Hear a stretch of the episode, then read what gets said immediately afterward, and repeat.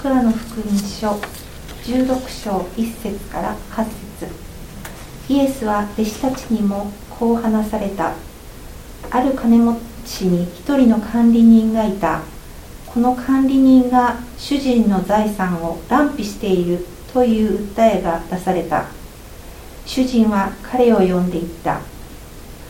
お前についてこんなことを聞いたが何ということをしてくれたのだ。もう管理を任せておくことはできないから会計の報告を出しなさい。管理人は心の中で言った。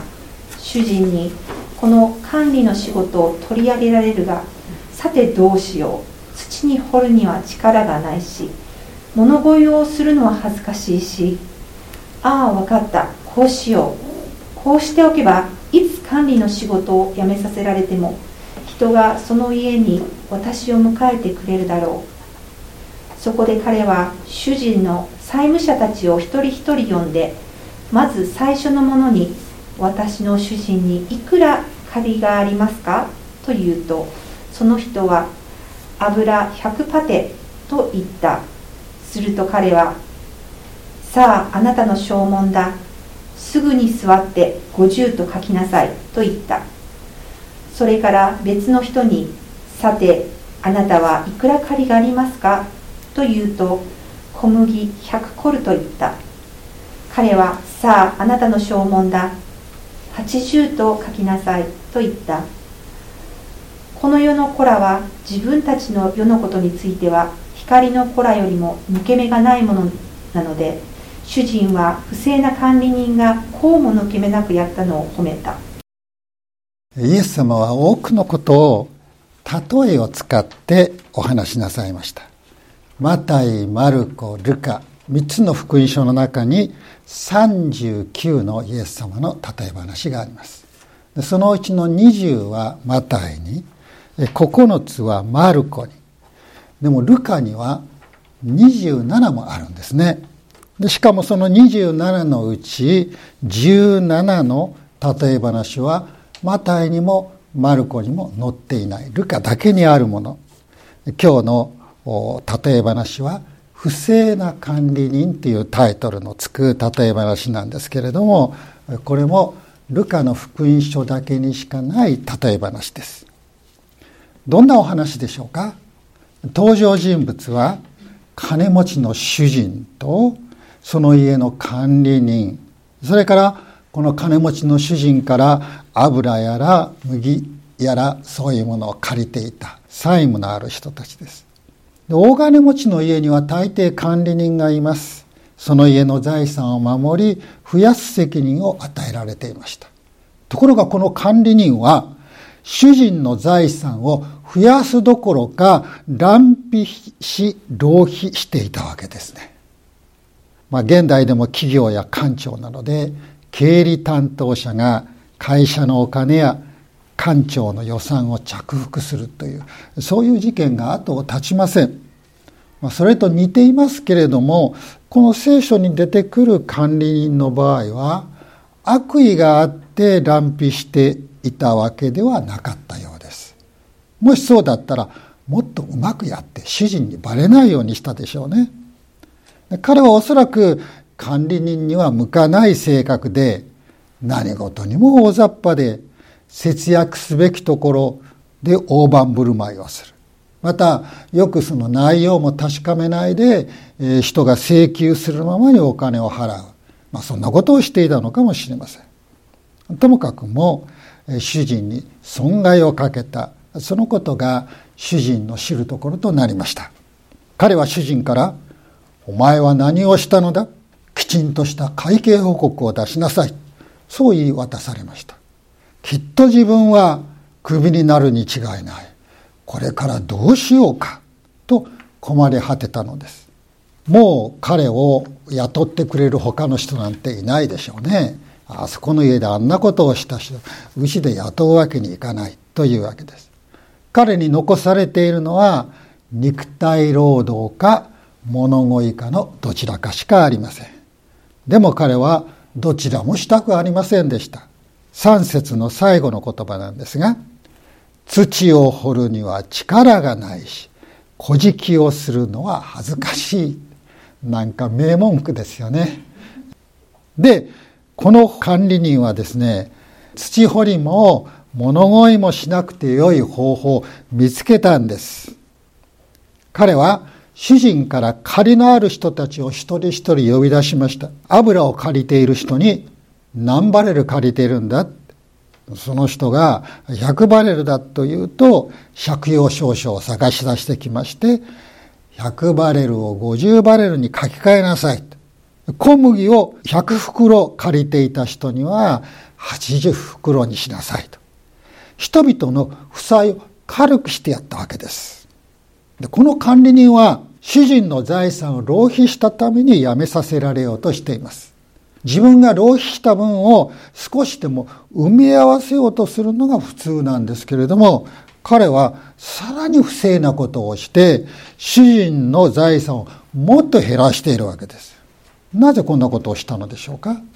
もう自分が辞めさせられるからもう主人に仕返しをしてやろうと思って、えー、こういうことをしたのでしょうか？それとも主人から借りのある人たちをかわいそうに思ってですねその人たちを少しでも助けてやろうとしたのでしょうかどちらでもありません自分がまだ管理人であるうちにその立場を利用して主人から借りのある人たちに恩を売ろうとしたわけです。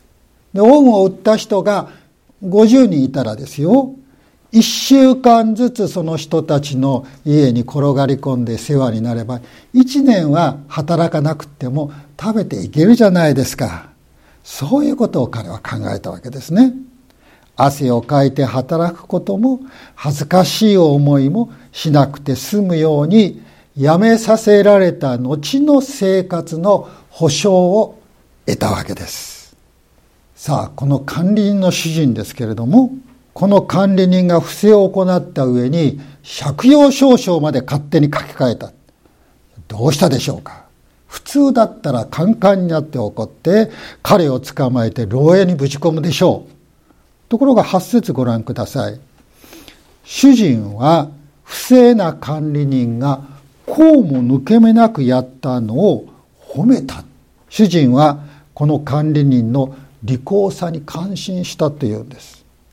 まあ主人が彼をそのまま管理人として使い続けたとは思いませんけれども、ひょっとしたら彼をクビにしないで何か別の役割を与えたかもしれません。さあ、この例えなんですが、管理人が管理人なら主人も主人というわけで、まあ、面白いことは面白いんですが、結末が意外すぎまして、このお話を聞いて、一体イエス様は何を教えようとしておられるのか、わからなくなってしまうことがありますね。この不正な管理人が罰されたというなら話はわかるけれども、主人はそれを感心したというわけですからね。どう考えたらいいんでしょうか。良いサマリア人の例え私たち学びましたね。本当に心を探られました。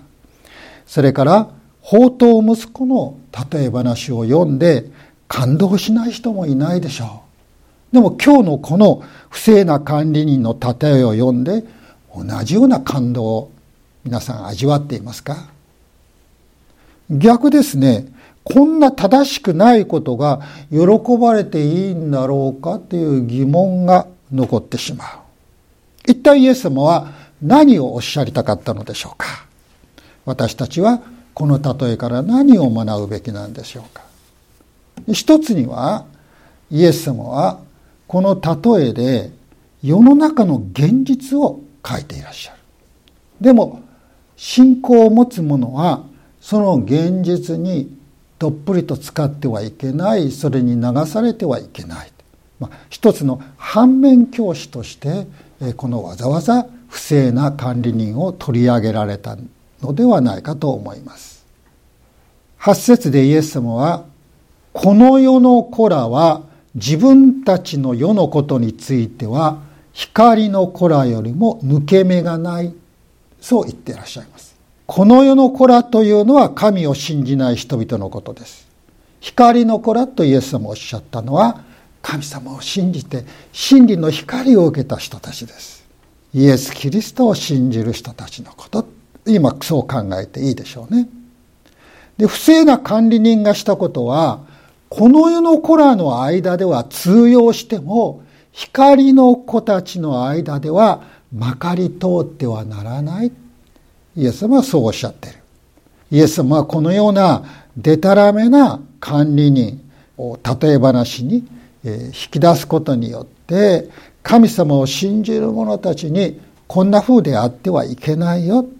光の子はこの世の子た子たちとは違う原理で生きるんですよということを教えようとされました。では、光の子の生き方、その原理とは何でしょう？マタイの25章にタラントの例えというお話があります。主人があるしもべには5タラント、別のしもべには2タラント、それを預けまして、自分の留守中に商売をして、これでお金儲けをしておきなさい。まあ、資本金を与えてくれたわけです。5タラント預かった人は、もう5タラントを儲けました。2タラントを預かった人は、もう2タラントを儲けました。その時に主人は、この2人のしもべたちにこう言ったのです。よくやった。良い忠実なしもべだ。あなたはわずかなものに忠実だったから、私はあなたにたくさんのものを任せよう。主人の喜びを共に喜んでくれ。イエス様は私たちにこの例えを話すことによってどんなことにおいても忠実であるように忠実さフェイスフォルネスこれがクリスチャンの生き方の原理原則ですよということを教えてくださっています。忠実であるとはどういうことなのかをイエス様はなおこんな言葉で話してらっしゃいますね。9節。そこで私はあなた方に言いますが不正の富で自分のために友を作りなさい。そうしておけば富がなくなった時彼らはあなた方を永遠の住まいに迎えるのです。不正の富と言われているのはこれは何も悪いことをしてごまかして儲けたお金のことではありません。10節から11節のところになお読み進んでいただくとそこには不正の富と誠の富それから小さいことと大きいことまた他人のものと自分のものというそういう比較がありますよ。これはイエス様がおっしゃっているのは皆地上の事柄と天の報いのことを比較しているわけです。地上のことこの世のことと天のこともっと霊的なことと比較しておっしゃっているわけですね。で私たちは皆この地上で神様から多くのものを忠実に管理するようにとお預かりしているわけです。例えば時間、財産、才能、健康、また人間関係、様々なものです。で地上は、で私たちはそうしたものの管理人に過ぎません。誠の所有者は神様です。私が持っていると思っているものも本当は神様のもので私はその管理する責任があるということです。しかし皆さん地上で私たちは管理人ですが天ではもし私たちが地上で預かったものに忠実であればそれら全てのものを天では私のものとして受け継ぐんです。地上で他人のものっていう言葉がありました。天では自分のものっていう言葉があり管理したものの何倍にも勝るもの。それよりももっと優れたものを私たちは天で受け継ぐ。私たちは神の国を受け継ぐというのはそういうことです。で9節でイエス様は永遠の住まいとおっしゃってます。これは天のことですね。地上は永遠の住まいではありません。地上で誰も永遠に生きることはできません。やがてこの世を去りこの地から離れる日がやってきます。不正な管理人に主人が言いました。会計報告を出せ同じように私たちも人生の終わりに自分の人生の総決算報告を神様に対してしなければならないのです。その時私たちは大丈夫でしょうか。おそらく誰も大丈夫ではないと思います。私たちは神様から与えられた人生の日々を多く浪費してきました。乱費してきました。忠実ではなかったのです。この管理人が土を掘るには力がないし小じをするのは恥ずかしい。そういったように私たちも自分の力ではこの自分のその天での運命を左右する何もできないわけです。誰一人自分の力では永遠の幸いを保証することができません。ではどうすればいいのでしょうか自分以外の誰かに頼るしかないのです。例え話の管理人が人々に恩を売って仕事を辞めさせられた後、自分を迎えてくれる友を作ろうとしました。イエス様もおっしゃった。不正の富で自分のために友を作りなさい。これは地上に生きている間に自分を天に迎えてくれる友を見出しておきなさいということです。その友とは誰でしょうか？地上に罪を犯さなかった人は誰もいません。聖書は罪から来る報酬は死ですと言い、人間には一度死ぬことと死後に裁きを受けることが定まっていると教えています。天にはあらゆる幸いがあります。がただ一つないもの、あってはならないもの、罪はないのです。だから私たちは罪を持ったままで天に入ることはできません。私たちを天に迎えてくれる友は、私たちの罪を許し、私たちを罪から清めることができるお方でなければならないのです。もうお分かりですね。私たちを天に迎えてくれる友。それはイエス・キリストです。イエス様は言われました。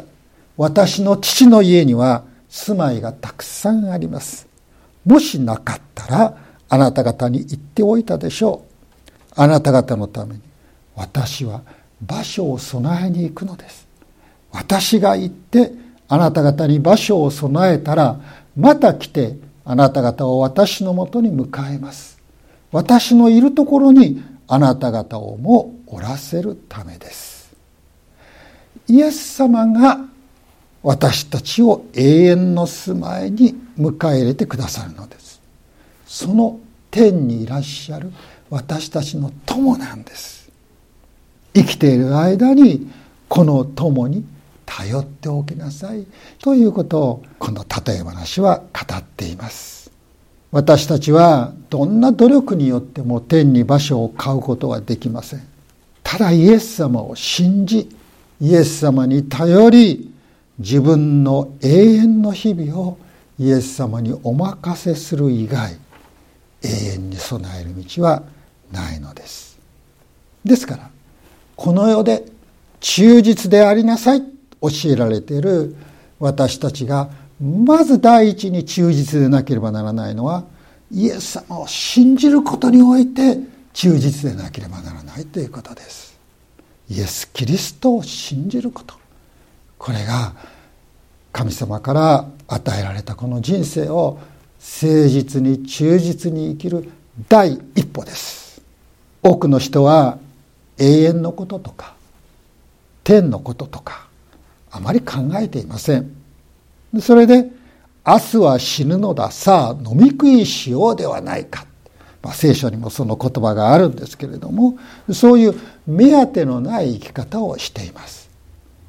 そうであったとしてもやはり将来に備えて何かの準備をしますよね。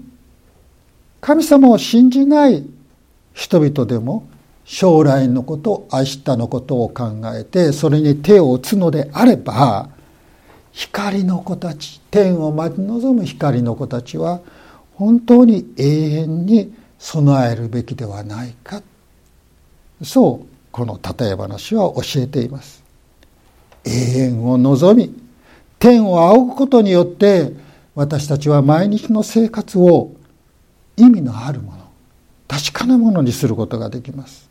そしてそのような生活は決して無駄にはなりません。地上においても私たちが神様に忠実であれば大きな報いがあり幸いが与えられます。もし地上で報われることがなかったとしても天では必ず報われます。私たち皆が揃ってイエス様によって天に迎え入れられ主からの報いをいただくことができるように心から願います。お祈りを捧げましょう。私たちの作り主なる神様あなたは私たちの心に永遠を思う思いを与えてくださいました。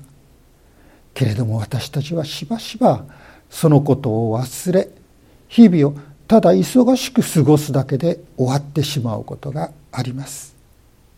今日こうして日常から離れ仕事から解放されて天を仰ぎ見る時が与えられました。日々に永遠を思いまた地上の事柄に忠実であることができますように私たちを助け導いてください。主イエスキリストのお名前で祈ります。アーメン。